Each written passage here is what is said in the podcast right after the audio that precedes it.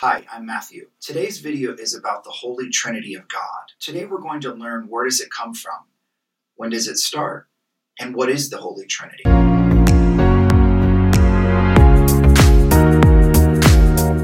You may hear the word Trinity used in your own church, or if you're not a believer, you may have heard the word Trinity before. We have scripture that can give us insight into what this really means. I will preface you first and let you know that the word Trinity does not exist anywhere in Scripture. It wasn't until the late first century that the word Trinity was used, and we'll read a little bit about that later. First, let's dig into the New Testament. When we learn about Jesus Christ, the Son of God, let's look at John 1. In the beginning was the Word, and the Word was with God, and the Word was God. He was in the beginning with God all things came into being through him, and apart from him, not even one thing came into being that has come into being. In him was life, and the life was the light of mankind. And the light shines in the darkness, and the darkness did not grasp it. So, what is this telling us? This is telling us that in the beginning was the Word. We know this because in Genesis, God said, Let there be let there be light. We know that now through the New Testament that the Word existed with God and everything was created through the Word. But if we notice here in Scripture, it says He was in the beginning with God. So let's look at Genesis, Genesis 1:26. Then God said, "Let us make humankind in our image, after our likeness." So they may rule over the fish of the sea and the birds of the air, over the cattle, and over all the earth, and over all the creatures that move on it. So, did you guys pick it up here? Then God said, Let us make humankind in our image. So God's not alone here, right? If God's talking about us, who is God talking to here? Now that we know that the Word already existed with God, and everything was created through him. Nothing was created except through him. Who is the Word? What is the Word? Well, we find that later on in John, John 1:14. So the Word became human and made his home among us. He was full of unfailing love and faithfulness. And we have seen his glory, the glory of the Father's one and only Son so now we know that the Word is the Son. The Son was born of this world and became human as we know Jesus Christ. Anointed. Christ means the anointed, right? So we now know that the Son is Jesus. And we learn that through all out the scriptures and the New Testament. We have an example in Genesis where the Son already existed because he was the Word. And that's where in Genesis 1:26 we get let us the Father is talking to the Son. We have the Father, we have the Son, and we also learn in Genesis 1 that the Spirit of God was hovering over the deep waters. So we have three people here, right? The Father, Son, and the Holy Spirit. That's where we get the Trinity from. But we need to dig a little further into Scripture, I think, to understand when did this happen? Well, as we read in John 1, it was from the beginning. In the beginning was the Word, and the Word was God, and the Word is God. So the Word is the Son. But we don't learn that until the New Testament. So back in the old days of the Old Testament, there were clues scattered all along that there was more than just the Father, but no one really picked up on it. Even though we had in the very first book of Genesis, let us, who is us? Us is the Father, Son, and the Holy Spirit. We also have in Psalms 110:1. This is a psalm written by David. The Lord said to my Lord, Sit in the place of honor at my right hand until I humble your enemies, making them a footstool under your feet. Did you pick that up as well? The Lord said to my Lord, This is the Father talking to the Son. Sit in the place of honor at my right hand until I humble your enemies, making them a footstool under your feet. Jesus reiterated this scripture and said that he's going to go be with the Father. We also learn through other scripture in the New Testament that Jesus is seated at the right hand of the Father. So this was David prophesying. Did he know? We don't really know. We can assume that he did. We can assume that he didn't. We don't know really. But David did write this. And it is the Father talking to the Son. The Lord said to my Lord. David's Lord is Jesus. Just to reiterate here, we have in John 1 that in the beginning the Word was with God, and the Word was God. Then we also have in Genesis 1 26, let us make mankind in our image. Us is being the key word there. David says, The Lord said to my Lord, the Father said to the Son. And then we also have in John 1:14, the word became human flesh. And we have seen the glory of the Father's one and only Son, that's Jesus.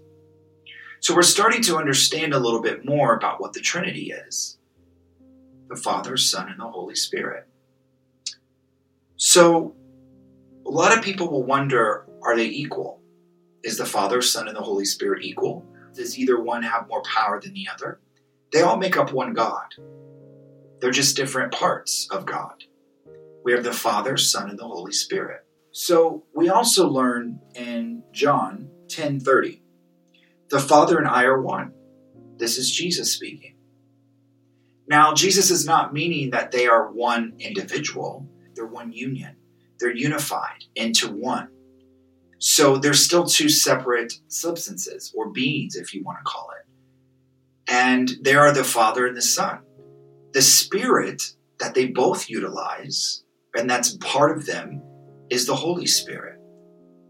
And that's something that you may have heard of as well that when a believer receives Christ and is baptized, they receive the Holy Spirit. That's what's living inside of us. That's the God that's inside of us. That is Christ inside of us because that is part of the Trinity. We also have in John 10:38, even if you do not believe me, believe the deeds so that you may come to know and understand that I am in the Father and the Father is in me. Another example where Jesus is speaking here and he lets the people know that they are one. Even though they might be separate, the Father and the Son, they still make up one God.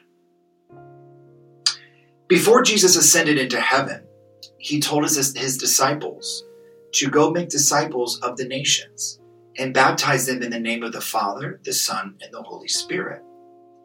So now we know that the Trinity is the Father, Son, and the Holy Spirit from the scriptures that we just read. But where did we get the word Trinity? How did it come about? Because it's not in scripture. In fact, there's some debate about when it first came about and the term was first used. But we can have an understanding that it was probably first used around 213 AD. And it was in writing from a man named Tertullian, and he was writing against Praxeas about his opinion that there's only one God and that there is not a Trinity. So, this is the first time that we see in writing, in ancient writing, that the word Trinity was used. And I'd like to read it to you now In thinking that one cannot believe in one only God in any other way than by saying that the Father, the Son, and the Holy Ghost, or Holy Spirit as we know it as well, are the very self same person, as if in this way also one were not all, and that all are of one, but unity that is of substance, while the mystery of the dispensation is still guarded which distributes the unity into a trinity. There's the Trinity word. Placing in their order in three persons the Father, the Son, and the Holy Ghost. Three, however, not in condition, but in degree, not in substance, but in form, not in power, but in aspect, yet of one substance, and of one condition, and of one power, inasmuch as he is one God from whom these degrees and forms and aspects are reckoned, under the name of the Father and of the Son and of the Holy Ghost. So basically, what he's saying here is there's one power, there's one substance, there's one condition, but they're individuals. They're Father, Son, and the Holy Ghost, but they make up one God. The Father is not the Son, the Son is not the Father, but they make up one God. So we know that now the Trinity is made up of the Father, the Son, and the Holy Ghost. But we don't have the word Trinity in Scripture, but that doesn't mean that we still can't use that term today to describe the Holy Trinity of God. Even though we pray to God, or even though we talk about God, we're talking about all three the Father, the Son, and the Holy Ghost, or Holy Spirit, as we hear about it today as well. So now I'd like to ask you a question. If you died today, where would you spend eternity?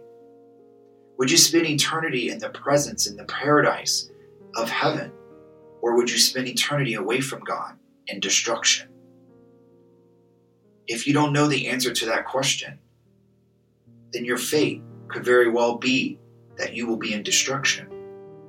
I would love for you to be with me and many others in heaven. It's going to be so gorgeous to where our eyes can't even explain. We will be in the presence of our God, and I would love for you to be there with me. If you're unsure or you have not accepted Jesus as your Lord and Savior, I'd like to do that with you right now. For God so loved the world that he gave his only Son, that whoever believes in him shall not perish, but have eternal life. And I want you to have eternal life. If we openly declare that Jesus is Lord and believe in our heart that God raised him from the dead, we will be saved. Saved from the judgment that's going to be coming to this world. It's very easy. All you have to do is say this prayer aloud with me. I'm going to place it on the screen now. Heavenly Father, thank you for your Son Jesus. Thank you, Jesus, for dying for me, and thank you for shedding your blood for me. Please forgive me of my sins. Today, I confess that Jesus is my Lord and Savior. From this day forward, I turn my back on the world and will follow in your path, Lord Jesus. Amen. Heaven is rejoicing right now. If you've said that prayer and you have dedicated your life, you will be spending eternity into heaven. But it takes more than just saying a prayer. You must also turn away from a life of sin, things that are evil, things that are not of God, and start to walk towards the light. I love you, brother and sisters. I hope you've enjoyed this message. May God bless you.